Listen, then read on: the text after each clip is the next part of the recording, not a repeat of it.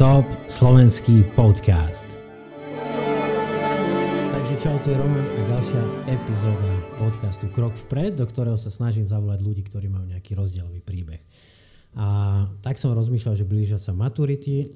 Toto pozerá alebo počúva veľa študentov, ktorí idú na vysoké školy a možno im treba doniesť trošku odvahy alebo také pozitívne príklady, že sa dá študovať aj v zahraničí. A môj dnešným hosťom je Samo Žoldák. Ahoj Roman, čau, ďakujem za pozvanie. Samo, ty si z malej a malebnej dedinky pri Poprade. Ahoj. Dostal si sa do veľkého sveta, do Škandinávie, do Dánska. Študoval si pri Kodani. Začneme asi tým, že ak sa niekto rozhodne úplne že out of nothing, že idem do sveta, alebo jak sa to stalo tebe? Vieš čo, prípad od prípadu je iný, ale práve môj bol ten, že proste som videl reklamu na Facebooku a zároveň som počul, že tí ľudia tam, čo tam študujú, sa tam majú úplne že super. Jedna vec, že dokážu získať, dá sa povedať, finančnú nezávislosť tým, že tam dostávaš ten grant. A takisto sa tam osamostatníš a zlepšíš si angličtinu a to vyzeralo tak, že je úplne dream pre mňa.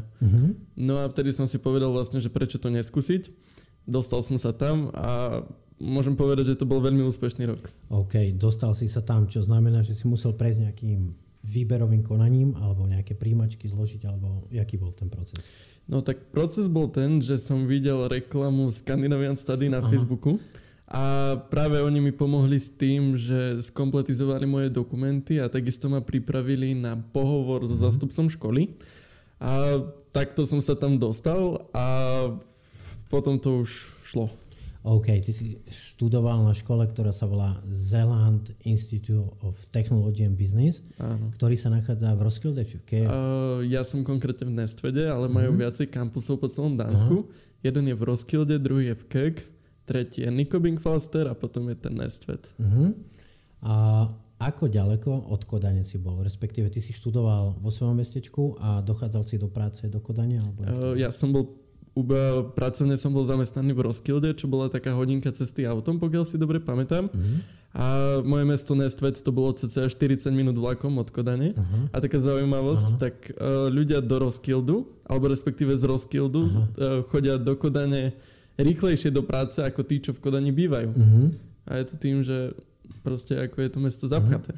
Okay. Takže trošku som odvočil, ale... Hej, jasne. Že aj keď sa to zdalo, že nejak strašne ďaleko dochádzaš, ale fakticky aj v Bratislave, keď ja chodím do roboty, tak mi to trvá 40 minút, 45 minút.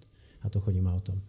A jeden z benefitov, budeme sa venovať potom aj konkrétne štúdiu, ale ja považujem, že v zahraničí sa ti aj veľa vecí môže udiať na takej ľudskej stránke alebo osobnostnej. A jeden z benefitov je osamostatnenie, keď ješ do zahraničia. Ale nie na 2 týždne, nie na výmenný pobyt na mesiac, ale ty si išiel na rok, alebo študenti chodia na 3 roky, ty sa ešte do Dánska vraciaš. A v tom slove osamostatnenie je tá samota. Jak si zvládal, čak normálne máš rodinu, máš súrodencov, jak si zvládal tú samotu, čo sa možno ľudia boja? Jasné, tak v prvom rade by som chcel povedať, že fakt sa toho nebojte. Jedna vec je tá, že ste tam v kolektíve ľudí, čiže spolužiaci. A tým, že ste tam z celej Európskej únie a takisto možno aj nejakí spolužiaci zo sveta, tak vlastne všetci ste na jednej lodi a teda každý tam má tú potrebu vidieť tú rodinu a podobne. Samozrejme, tí Dáni vám v tom vyhovejú tým, že máte počas 3 mesiacov, niekedy aj viac ako na týždeň voľno, kedy môžete ísť tú rodinu navštíviť. A takisto, ako som spomenul, ste v tej komunite, kde ste všetci na tom istom bode. Čiže musíte tam držať spolu a bude to v pohode. Netreba sa toho bať. To, čo vravíš, že tí ostatní ľudia sú v takej istej situácii asi ako ty. Presne tak. A ste na jednej lodi a teda začnete medzi sebou nejak komunikovať tým, že jak sa dostaneš do školy, odkiaľ si... Ideme von a už nejak sa tie vzťahy vytvárajú. A Škandinávci sú trošku iní ako Slováci. Čo bolo pre teba také fakt, že diametrálne iné? Pre mňa bolo napríklad to, Samo, prepáč, ja som si fotil také drobnosti, aj mám na Facebooku taký album, už neviem, Experience Economy to volám, alebo ako, že také zaujímavosti, ktoré u nás si nevidel. A napríklad viem, v Aalborgu rozhodovali sa v jednej mestskej štvrti, že, a to bol rok 2009, to je 11 rokov dozadu, že aká budova by tu mala byť. Tak tam priniesli lodný kontajner, celkom tak dobre prerobený, kde si mohol ísť, tam boli fotky, mohol si sa k tomu vyjadriť, bola tam knižka, kde si mohol napísať nejaké komenty. A neviem, že u nás či niečo také, že sa zaujímajú o nejaký názor verejnosti. Možno taký oficiálny, že keď si účastník stavebného konania, tak ti sused pošle projekt. A ale není to na takej báze, že spoločenskej alebo komunitnej. Áno, tak máme po voľbách, čiže možno sa niečo zmení, ale doteraz som také niečo nevidel. Aha. Každopádne pre mňa taký diametrálne najväčší rozdiel bol ten, že keď som večer sa išiel prejsť alebo som bol niekde v meste, tak som videl cez okno, ako rodiny trávia spolu s deťami čas, normálne hrajú spoločenské hry, pozerajú spolu telku alebo takto si proste užívajú ten čas. A takisto mám jednu historku. Keď som pracoval ešte ako čašník, tak mi povedal mi kolega, že chcel pracovať viac, ale jeho dánsky šéf mu povedal, že proste nie, že či je v pohode to, že bude tráviť potom málo času s rodinou. To sa opýtal ten šéf. No a vtedy som si povedal, že tí Dáni, oni sú fakt asi, majú tie hodnoty inak ako Slováci a bolo to určite dobrá voľba. Že oni tam majú niečo také, čo sa volá, že work-life balance, možno, že balancuješ aj rodinný, aj pracovný život. A tak u nás máme taký ranný kapitalizmus, vieš, a u nás proste došlo tie všetky hojnosti a všetci to chcú mať. A nejak všetci iba makáme, ja mám veľa susedov u nás v bytovke, čo idú o 7 ráno, o 6. Majú superby, krásne oblečení, idú do práce, ale vrátia sa o 7 večer. A s rodinou ani nejsú. A Dáni, tam sa nič také nezmenilo posledných 60 rokov. Vieš, že kontinuálne ten trh tam funguje, ekonomika je tam silná, vedia, že keď budeš chodiť do roboty a 8 hodín, budeš mať super plat a budeš mať zabezpečenie rodiny, tak, jak keby si... Áno, no, tak my Slováci to už máme tak nejako v krvi, že naši prarodičia chodili tak do Ameriky za tou prácou, za peniazmi, že máme v krvi vlastne to, že chceme niečo dosiahnuť a vlastne tým, že dá sa povedať, že sa narodili do dobrého, tak nemajú tú potrebu, nevidia proste, nemajú tú túžbu, ako keby dostať niečo viacej, lebo vlastne oni ako keby mali všetko. Čiže to by som bral ako veľmi veľkú pozitívnu vlastnosť nás všetkých Slovákov a tak no. Samo, a keď porovnáš seba pred rokom, keď si tam išiel, alebo pred dvoma a teraz, v čom sú rozdiely? Tak hlavný rozdiel sebavedomie určite. A potom angličtina, to je veľmi dôležitá vec. A takisto mi to pomohlo aj v tom, že teraz som konečne sám v tom svete a vlastne musím sa o seba starať sám. Čiže ja som zodpovedný za to, ako budem vyzerať v škole, ako bude mať vyžehlené, či bude mať čo jesť. A všetky tieto veci vlastne doteraz nie, že za mňa robil niekto iný, ale nebol som na nich tak úplne sám. Hovorí, že sebavedomie. Možno si to sebavedomie vtedy aj mal, ale nevedel si, že ho môžeš mať aj trošku iné. Vieš, že keď si tam išiel, myslel si, aký si majster sveta a po 2 rokoch si zistil, že Ježišmaria, že kde som bol a že chvála Bohu za to, že som tam išiel. A čo sa týka angličtiny, si od Popradu, predpokladám, že tam úplne každý deň sa nehovorí asi po anglicky. A keď si prišiel, alebo pre veľa ľudí to môže byť také, že kde by som ja išiel, že po anglicky, ja tomu nebudem rozumieť. A ešte na univerzite, akademická pôda, že Ježišmaria. Tvoj take na to, že báť sa, nebáť sa, alebo jak si ty, kedy si začal rozumieť, alebo mal si dobrú angličtinu? Takto, keď som tam išiel, tak som mal za sebou jedine jazykovú školu, ktorú som neskončil, čiže nemám žiadny certifikát. A jediné, čo som mal, bol certifikát OOPT, ktorý stačil ako podmienka na prijatie na tú školu. Ale čo sa týka mojej vlastnej angličtiny, tak ja som to mal hlavne z hudby, zo seriálov, z filmov. A teda to mi hlavne pomohlo potom aj v tých začiatkoch, aj pomáha jasné, že doteraz. Ale ide o to, že keď už ste na tej škole a ste už v tom prostredí, tak už sa to na vás automaticky lepí. Tí ľudia, čo tam sú okolo vás, tak takisto proste nemajú tie slovné spojenia v hlave, všetky tie odborné výrazy, proste to príde všetko časom. A ďalšia super vec je, že tí učitelia to tolerujú, pretože vedia, že v každej krajine sa tá angličtina učí inak. Čiže angličtina dalo sa, len proste treba si trošku veriť, rozprávať sa, asi nesedieť doma na internáte a pôjde to.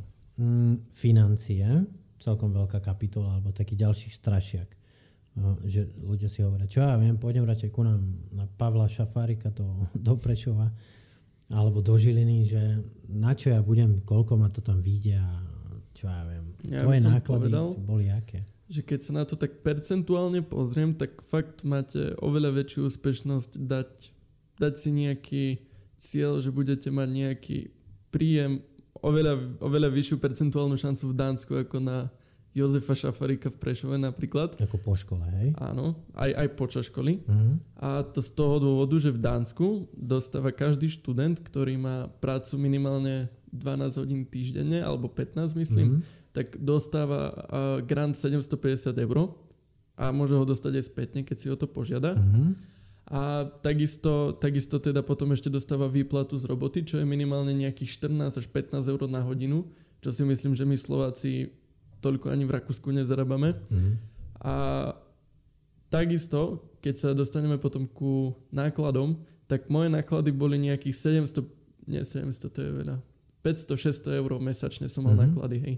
Dával som hlavne, že ubytovanie, strava, voľný čas, aha, a transport po krajine. Aha. A to bolo nejakých takých 400-500 €, hej. No a samozrejme potom to záleží veľa od toho, že či bývate sám, že či máte spolubývajúceho, akým životným štýlom žijete, že či ste schopní šetriť, lebo to má tiež veľa ľudí problém.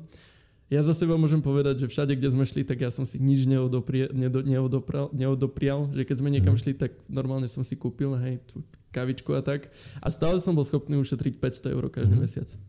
A fakt podľa mňa, keď niekto zarobí 500 € na hociakej slovenskej univerzite, tak mi ho prosím pošlite, ja ho chcem vidieť, toho človeka. A že popri škole. Ako študent. Normálne, že chodíš na denné štúdium, si cez deň v škole, večer chodíš možno niekde do baru si privyrobiť a máš 500 po pokrytí si všetkých nákladov. Áno. A ešte veľmi dôležitá vec je pripomenúť to, že je to vlastne všetko popri škole, a teda musíte zvládať tú školu, prácu a zároveň mať čas na seba. A ja si myslím, že práve to je to, čo Dánsko vám ponúka. Proste takýto balans. Veľmi dobre, Samko. Na Slovensku, alebo systém výučby v bývalej V4-ke, Poľsko, Česko, Slovensko, Maďarsko, je zameraný a volá sa to, že subjektov orientovaná náuka. Učíte sa o, čo ja viem, ekonomike, čo je to trh, čo je to inflácia, deflácia, to bol Adam Smith, a máš dojsť za učiteľom alebo profesorom, povieš mu odpoveď na otázku, Adam Smith bol zakladateľ čo ja viem čoho, a dostaneš za to 1, 2, 3 alebo ťa vyhodí. A v Dánsku mám taký dojem, že tam tá teória stále akože musíš to vedieť, ale ona skorej tam funguje ako také zdravé hranice.